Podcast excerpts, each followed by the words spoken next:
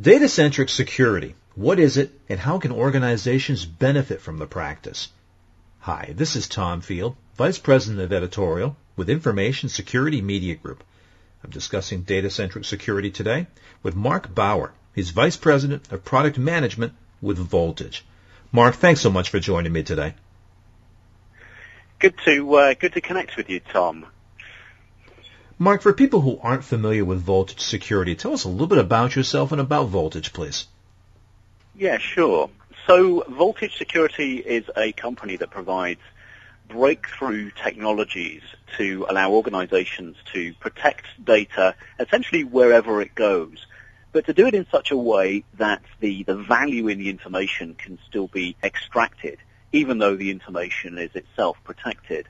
And with the growth in data that we've seen over the last several years, and organizations looking to get more and more value out of their information assets, um, it's important to, to not only protect that from the new types of threats that we have out there, but to not stop the business from consuming that information to be able to make quick decisions, to stay agile in a highly competitive world, and also bring out new services and products to service customers in a very efficient and effective manner.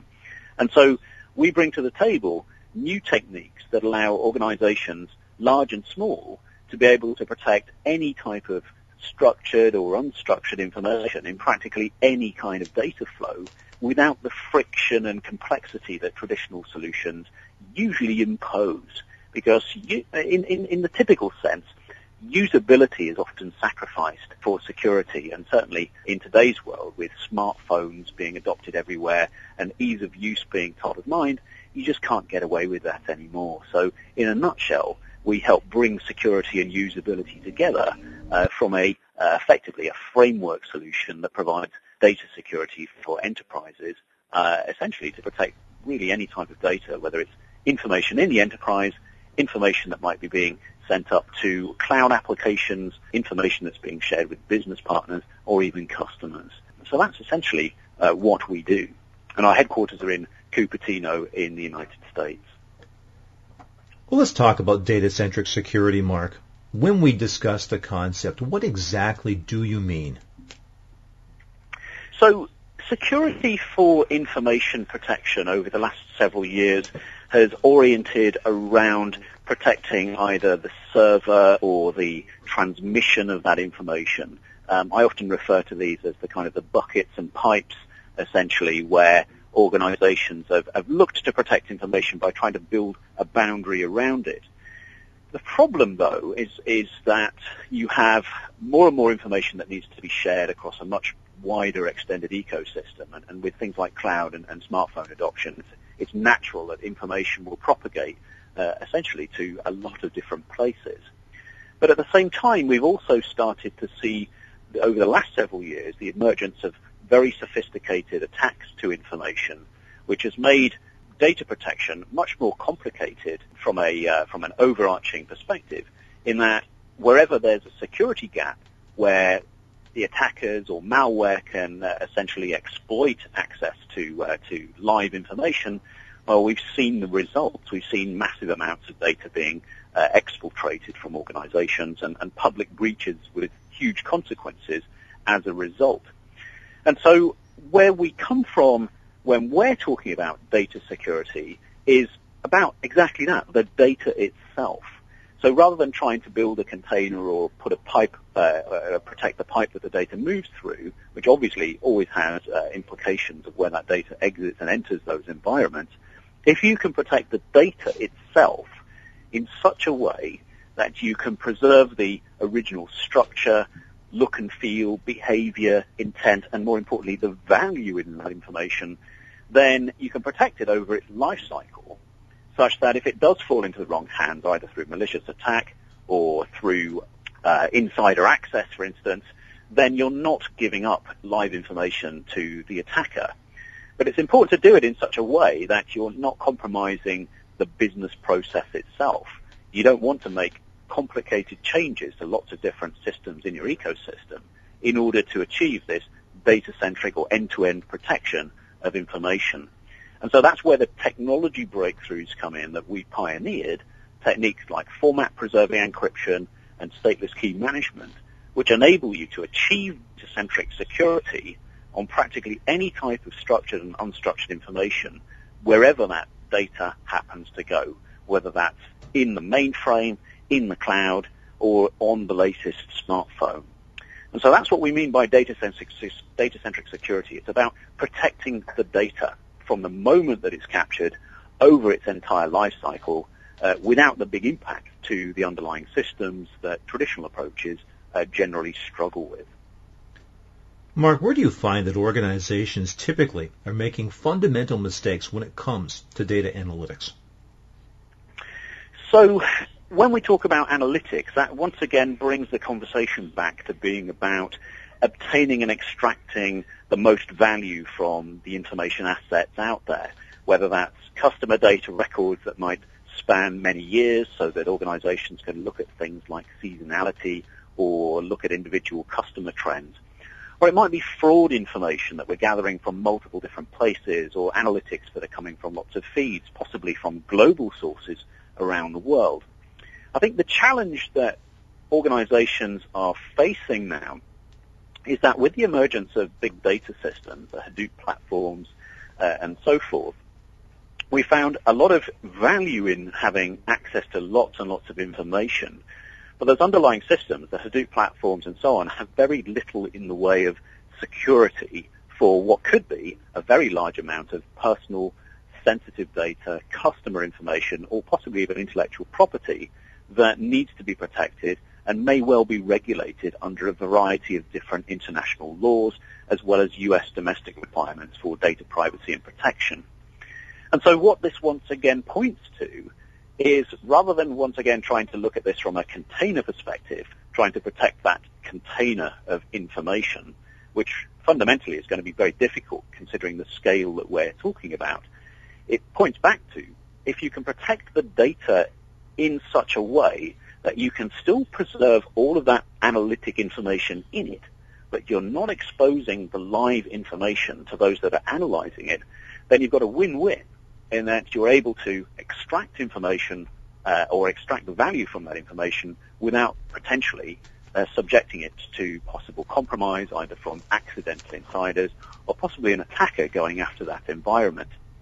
And the other side to this too is that with the rush to big data uses, sometimes the uh, the security and, and compliance aspects are, are, afterthoughts. And what I'm starting to see is the effects of that, where we've got very large projects that maybe actually stop dead if an organization isn't thinking about how it's protecting the data. Uh, it might be as simple as information arriving from offshore into an analytics system, perhaps in the US, but just the act of moving data across borders and going across two different privacy jurisdictions could immediately have ramifications from a compliance perspective. And so there's subtle issues that emerge, and you have to think about not only the risks to information from attack, but also the regulatory landscape that that data is going to exist in and may move through, and find ways to be able to meet the risk and the compliance objective with a single approach. And, and again, it comes back to if you can protect the data in such a way that it meets those requirements and not destroy the value in that information, then it's a win-win for your data scientists, the people looking after the analytics, and the business that can make quick decisions as a result of having good access to information without increasing risk.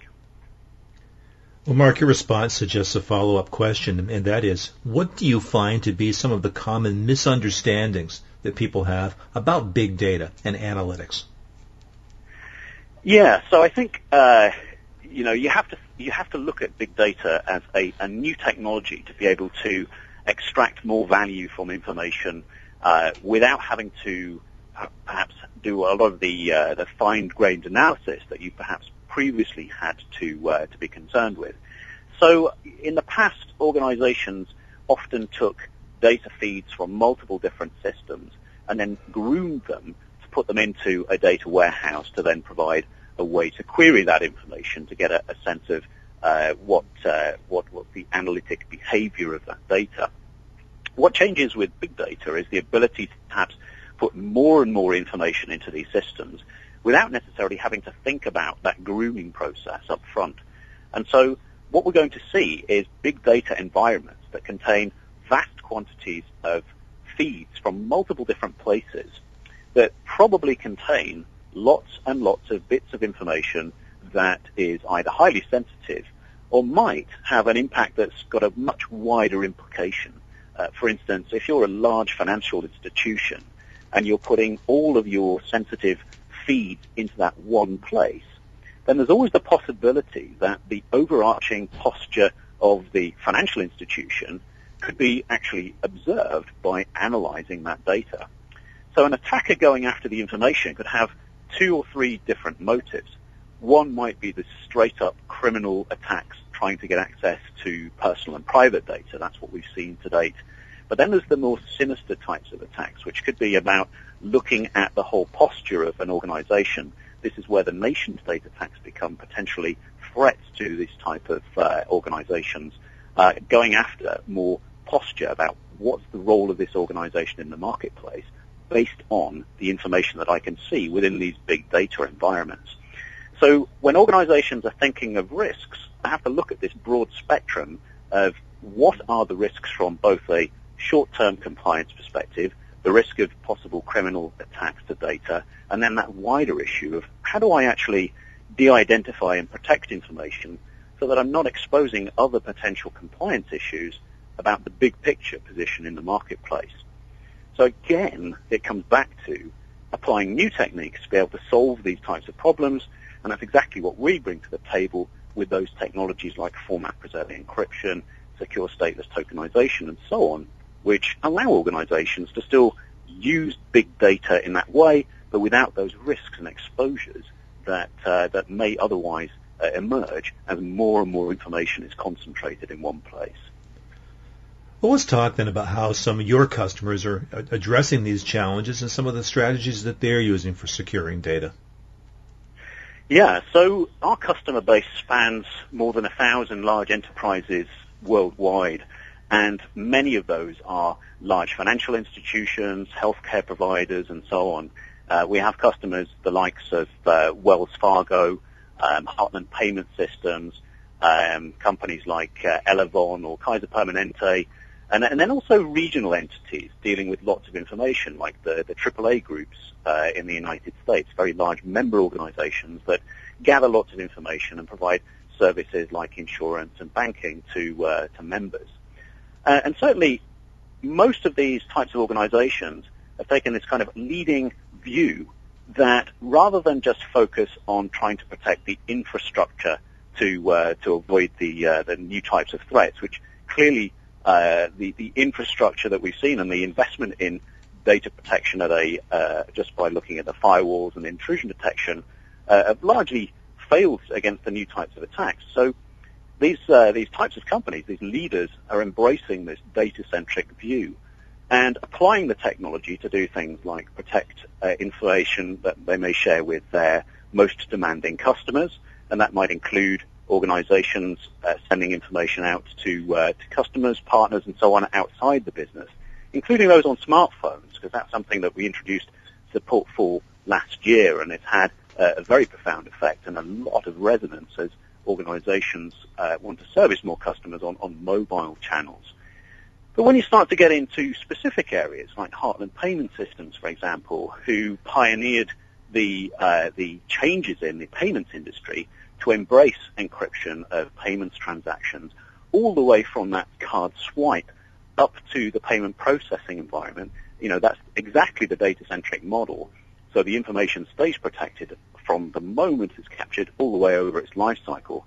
We started to see this, uh, this data-centric technology become pervasive uh, uh, throughout the industry, whether it's healthcare, banking, payments, or even just back office services and where things are heading now is for using this type of technology to embrace cloud without increasing risk and without giving up the control of information that may exist across different boundaries and in different regulatory environments. So data-centric security can be applied to that in, in, internal problem of protecting data in the data center, but also embracing the new ways to uh, share information across multiple channels whether it's smartphones, cloud, or even big data, as we've discussed uh, uh today. Well, Mark, a final question for you. The RSA Conference 2013 is approaching. You're going to be there. How will you be discussing data-centric security with the folks you meet at RSA? Yeah, so we're certainly excited about the uh, the RSA show this year. It's always a great event that brings together the industry, and we often bring many of our largest customers uh, to the event to talk about what we're doing and where we're heading. Certainly, I think if we look at uh, the extensions of what we announced last year on the mobile side of things with solutions for securing data to Android, iOS, and, and BlackBerry environments, certainly we've seen great success with that throughout this year since the launch. So we'll be talking about some of those successes with our customers and prospects at the show. But I think when we start to uh, to look at what we've been doing in the cloud, we've got some very exciting initiatives uh, with some of the partnerships that we've uh, established over the last few months. Uh, we announced a partnership with a company that's a specialist in integrating into the SaaS environment, that's Perspecsys, and bringing together those two solutions to provide proven data-centric security based on NIST recognized standards with the power of the Perspecsys integration for things like Salesforce. So we'll certainly be showcasing those. We're certainly going to be showcasing what we're doing with other infrastructure as a service and platform as a service cloud providers. And, and of course, there's always the bread and butter as well, the, the regulatory compliance aspects of, of, of what drives our, our customers to use our technology. And we'll be certainly showcasing some pretty amazing uh, implementation successes we've had in some very large organizations with customers and prospects at the show. So it's exciting stuff, and, and certainly we're excited to be at the show and look forward to seeing customers and prospects uh, drop by to say hi and see what we're doing. Well, Mark, I appreciate your time and your insight today, and I look forward to seeing you at RSA as well. Thank you very much. Thank you very much, Tom. The topic has been data-centric security. I've been talking with Mark Bower, Vice President of Product Management with Voltage Security. For Information Security Media Group, I'm Tom Field. Thank you very much.